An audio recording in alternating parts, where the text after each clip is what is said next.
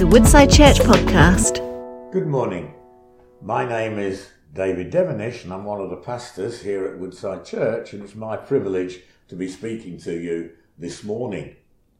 Now, we've just finished a great series entitled Church Rebooted. Martin's given us such helpful teaching on equipping the church to be who we're meant to be in this new season.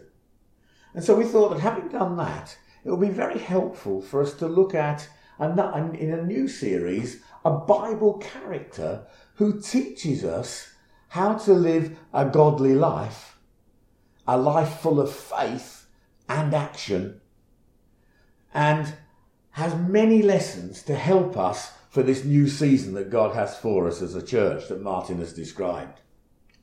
And the person I have chosen is Elijah. He's a very important figure in the Old Testament, and he's also referred to in the New. Now, in Jesus' time, obviously they only had the Old Testament, uh, what we call the Old Testament, because the New wasn't written until sometime after Jesus had returned to heaven. And the, the Jews of that day, in Jesus' day, used to talk about the Old Testament and describe it not as the Old Testament, obviously, because they didn't have a new. They called it the Law and the Prophets. And the two main characters were Moses, representing the law, and Elijah, representing the prophets. So Elijah is a very key person. But the New Testament says he was as human as we are, which is why we're using the title for this series, Elijah, as human as we are. He was a great man, but he was just a man. So let's read the scripture that refers to that. It's from uh, the letter of James, who was the half brother of Jesus, and it reads like this The earnest prayer of a righteous person has great power and produces wonderful results. Elijah was as human as we are. And yet, when he prayed earnestly that no rain would fall, none fell for three and a half years. Then he, when he prayed again, the sky sent down rain and the earth began to yield its crops. So he had amazing power with God in prayer, yet he was just like us.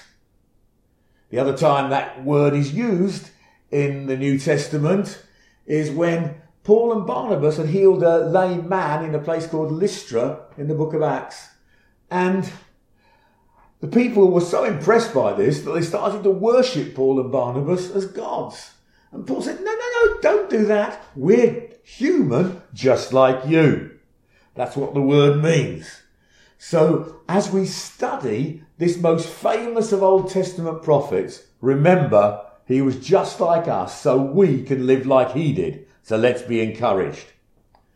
Now I'm calling this first message our obedience, God's provision.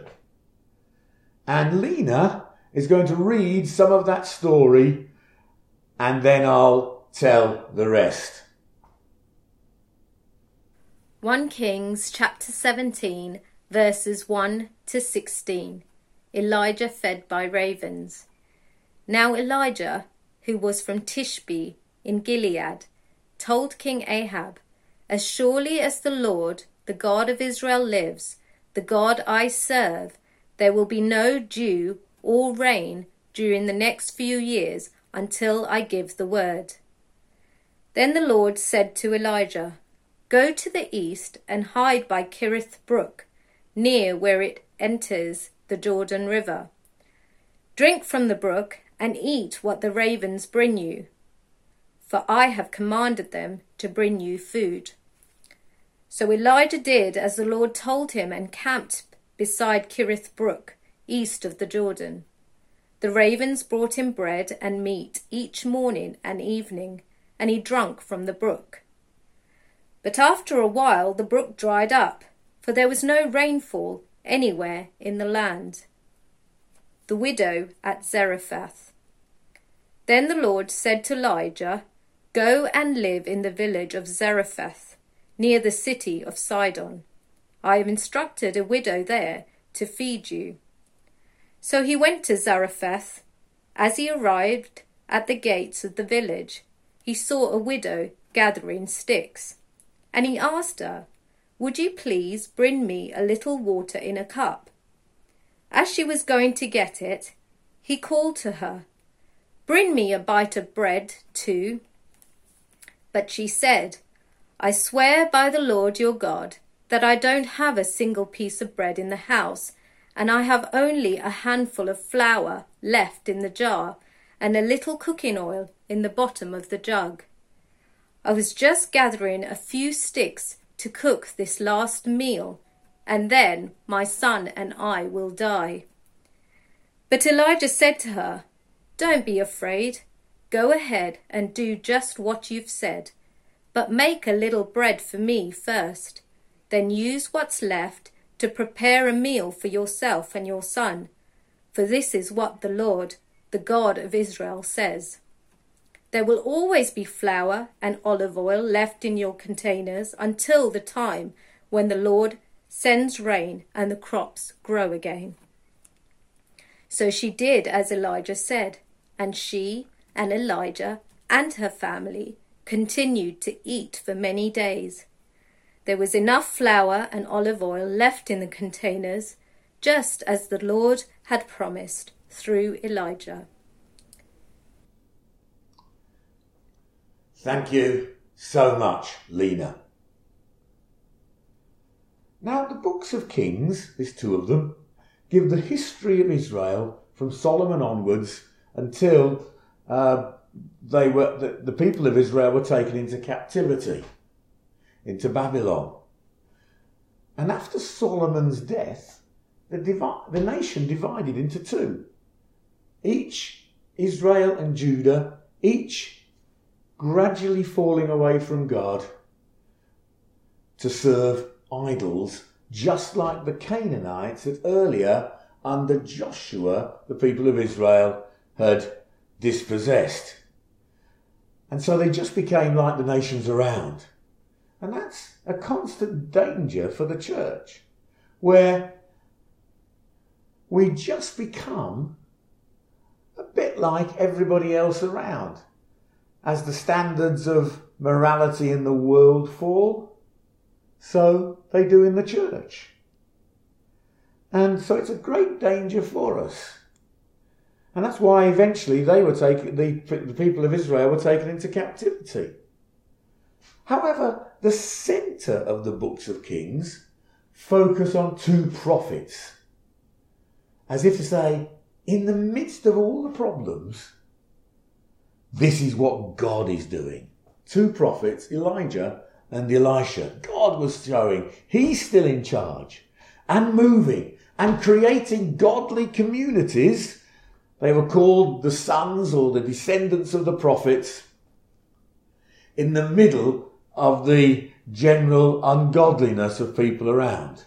And God wants us to be those that, yes, serve our culture, express the good things in our culture, but live differently from the moral standards within our culture. And Elijah appeared out of nowhere. And he speaks confidently and boldly, knowing he has the word of the Lord, because he served or stood in the presence of, it could be translated, God. That's how he described prayer serving or standing in the presence of God. When you are praying, as an individual or together, you are in the presence of God. You're serving Him and you're serving God's accomplishment of His purposes in the earth. Not just asking for things, you're serving God. And he said, There'll be no rain or dew in Israel, expect, except at his word. He'd heard the word of the Lord, he knew he'd heard it, and he gave that challenge to King Ahab, who was a very wicked king, to, who together with his wife Jezebel were serving King Baal, who was the Canaanite god of storms, rain, and fertility. So there was this false god, this false idol, who was said to bring rain and fertility to the earth, Jezebel, who came from a country north of Israel, uh, worshipped this God and changed the whole, along with Ahab, changed the whole focus of Israel from Yahweh, the, the true God, to Baal. And the prophetic word from Elijah was a direct challenge to this idol, because this idol was supposed to bring the rain and the dew. And he said there won't be any.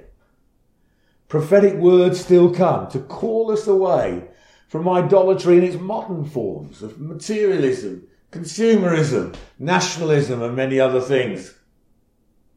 God then instructs Elijah to run away, because Ahab was after him, into the desert by a wadi, that's a stream. Some of you have seen wadis, a stream that only functions in the rainy season. And he said, Ravens will bring you meat and bread. That's very strange for a raven. A raven is a scavenger that goes and eats dead meat around the place. But these ravens will bring you bread and meat. And also, that was a good meal because it was very rare for meat to be eaten twice a day in those days, as it has been through most of history for the ordinary people. And this was God's abundant provision. He had water, he had bread, and he had meat twice a day. Abundant provision from our God to his prophet Elijah. And Elijah obeyed and went and sat by this wadi. However, the wadi dried up, as it would do. And so God then said to Elijah, Go 90 miles away into the nation that Jezebel came from. So outside of Israel. And he was sent to the poorest of the poor in that land. A widow with nothing left to eat because the drought was affecting them as well. And Elijah said, Feed me first. Now, to Westerners, that sounds strange. It's normal in Middle East hospitality. If you've been to the Middle East, they serve the guest first. But very extreme in this circumstance because that was all she had left. And that's what she and her son were going to eat and then die. However, God said, or Elijah said, and God provided, that if you do that, your flour and your oil will never run out. A miracle of God's provision, like He's done many, many times. Later, this widow's son died. And she said to Elijah, Man of God, have you caused, come to cause God to remember my sins and let my body die? Probably she recognized there was a God that Elijah served, but it was a very superstitious view of God. Oh, you've just come in, in the end to bring a curse on me. Elijah prayed and he laid himself on the dead body contrary to the law. You weren't supposed to touch a dead body like that. And the boy lived. The mercy of God always overcomes legalism. That is, if the law is not serving us in these circumstances, the mercy of God overcomes it, which is like a picture of the gospel, as we'll see later. So, what lessons do we learn from this story? Well, the first lesson is this Elijah was obedient to God despite immense pressure. Many believers all over the world today are under great pressure from persecution. They can't meet often. In, with the pandemic, we've been under a different sort of pressure. But Elijah, whatever the pressure, was obedient to God. And he spoke God's word boldly to the king. He said, It's not going to rain. He obeyed God by going to the desert and sitting by the Wadi, Kerith.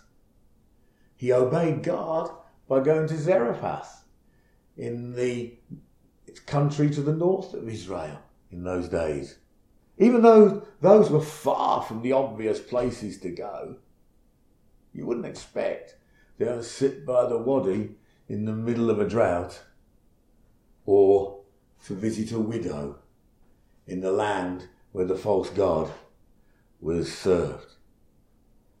And James therefore says in the scripture we read earlier, the earnest prayer of a righteous man has great power. Elijah was just like us, as human as we are, but righteous.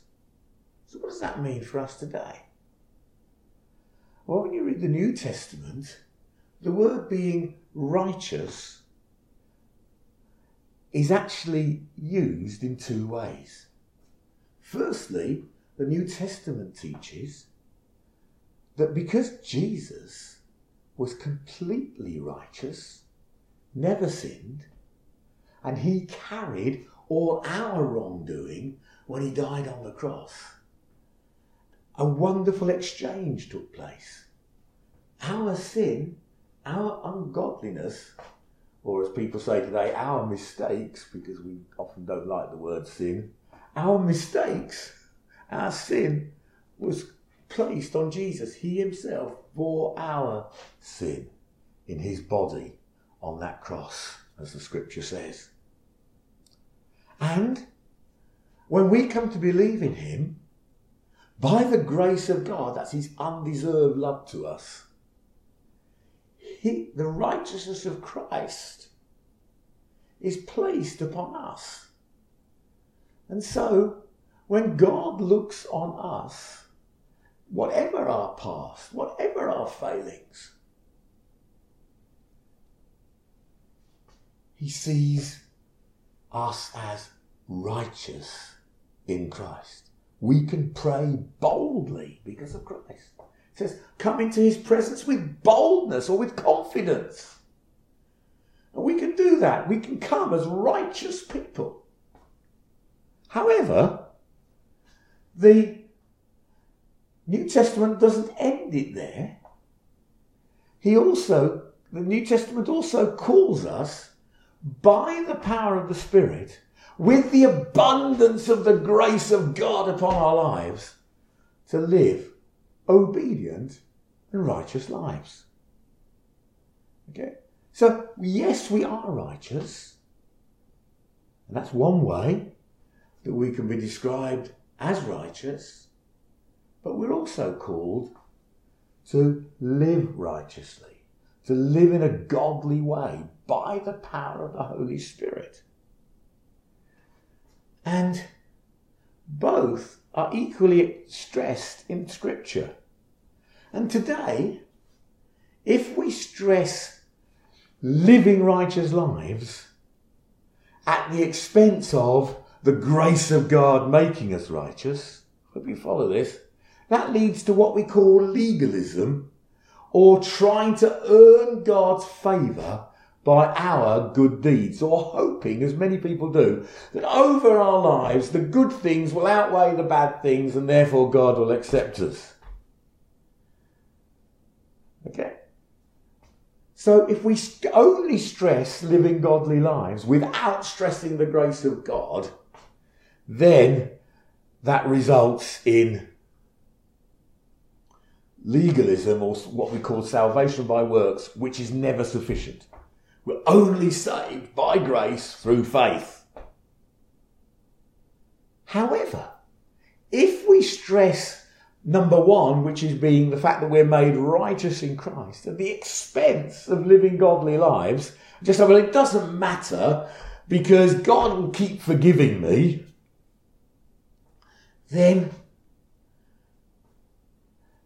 the result of that is what the German pastor in the time of the Nazis, who was in the end uh, persecuted and martyred by them, called cheap grace. That is, we just assume God's grace.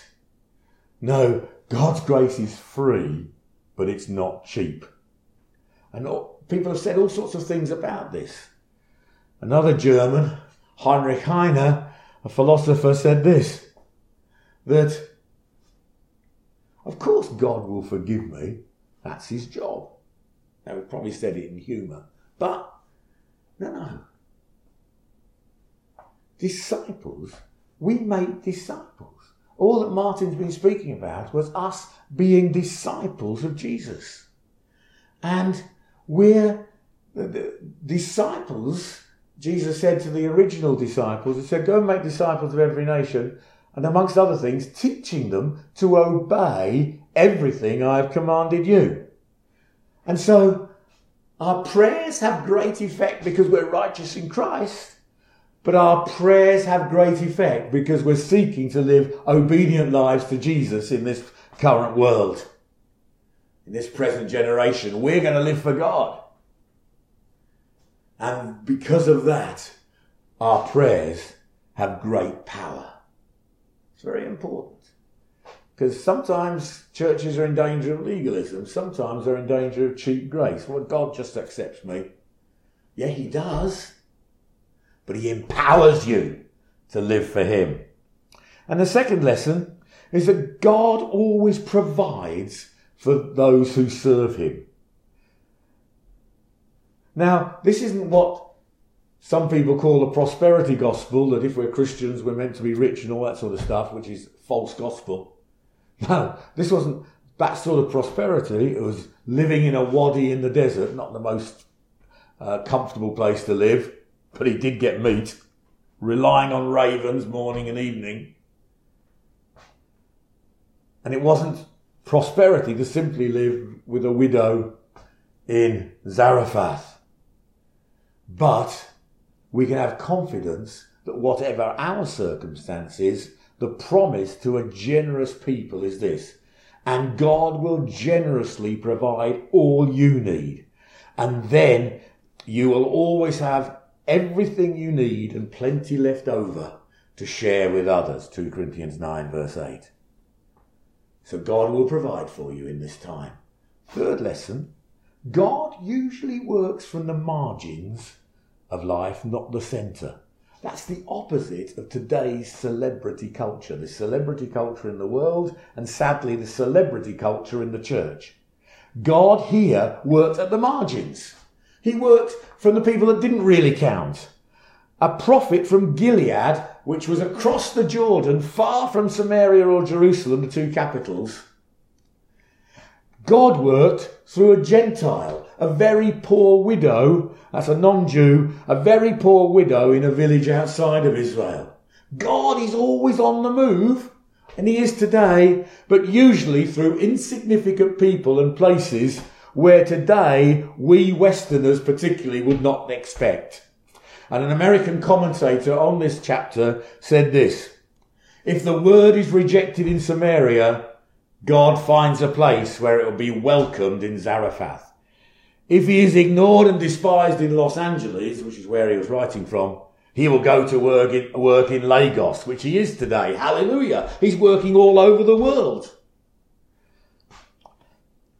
And in this story, God is also at work outside Israel, in the desert, in modern day Lebanon.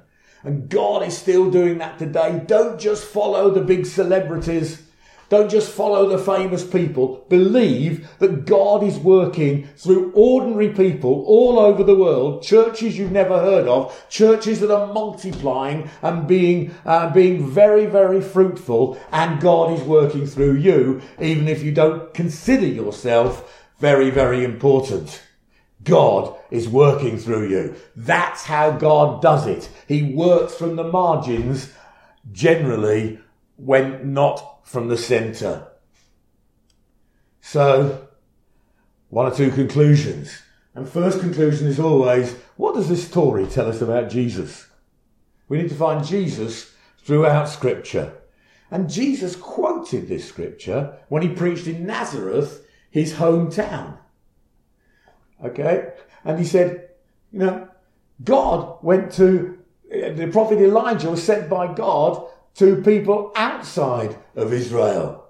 And he was opposing the nationalism in, Zara, in Nazareth.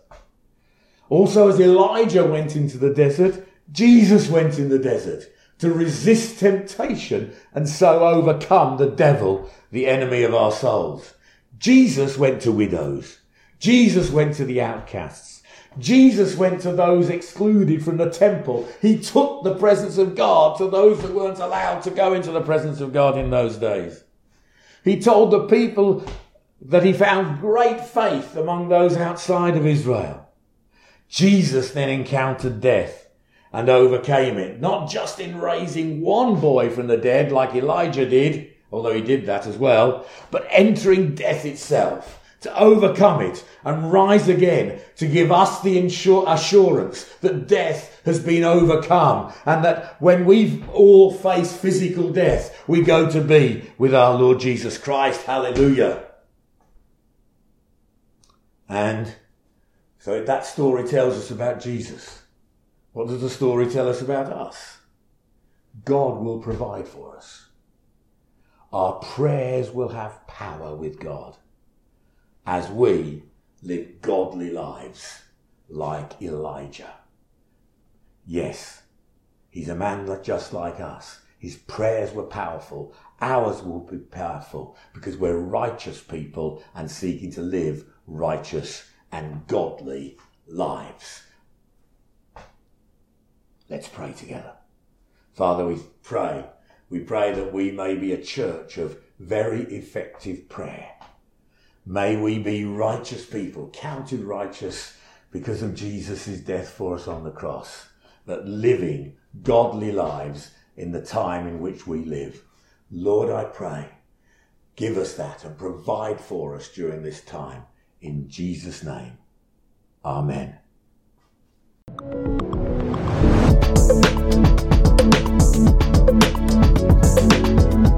Have been listening to a Woodside Church podcast. For more information, visit woodsidechurch.com.